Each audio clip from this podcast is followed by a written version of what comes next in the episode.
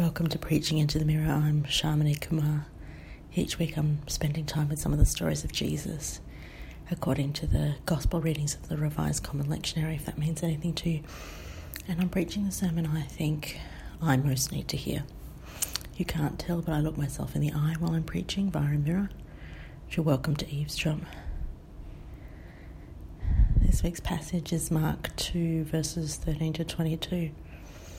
And Jesus as he often does, annoys the religious leaders by hanging out with all the wrong people, so called sinners and the tax collectors.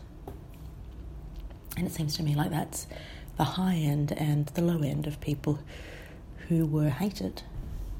The tax collectors have become wealthy through uh, collusion with an oppressive regime, and the sinners were presumably the people who weren't uh, wily enough to profit from their transgressions. And it's about these people that Jesus says it's not the well who need a doctor, but the sick.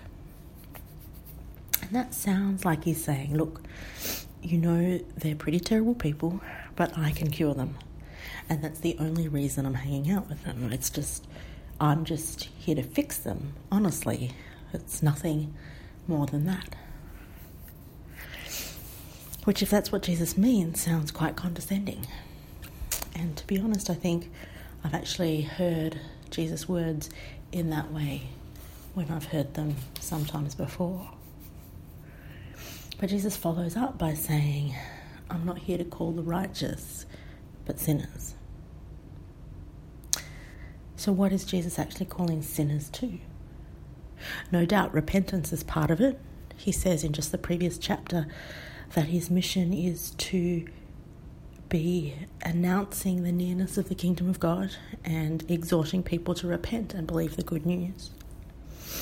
But calling is such a significant word in the life of faith, in in the biblical texts. It's much more than the conversion experience or the Damascus Road enlightenment.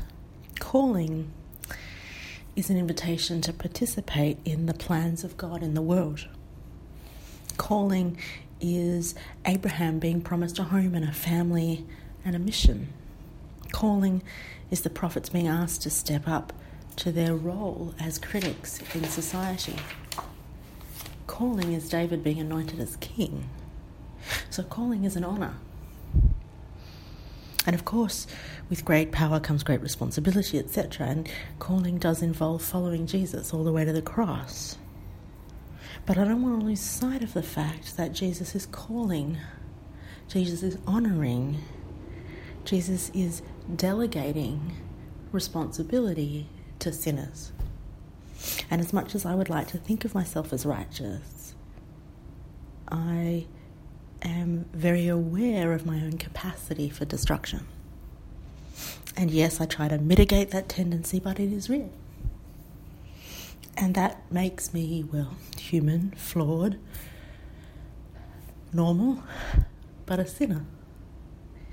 Whatever you want to call it. Not righteous. Not righteous, but called by Jesus and that's enough. Amen.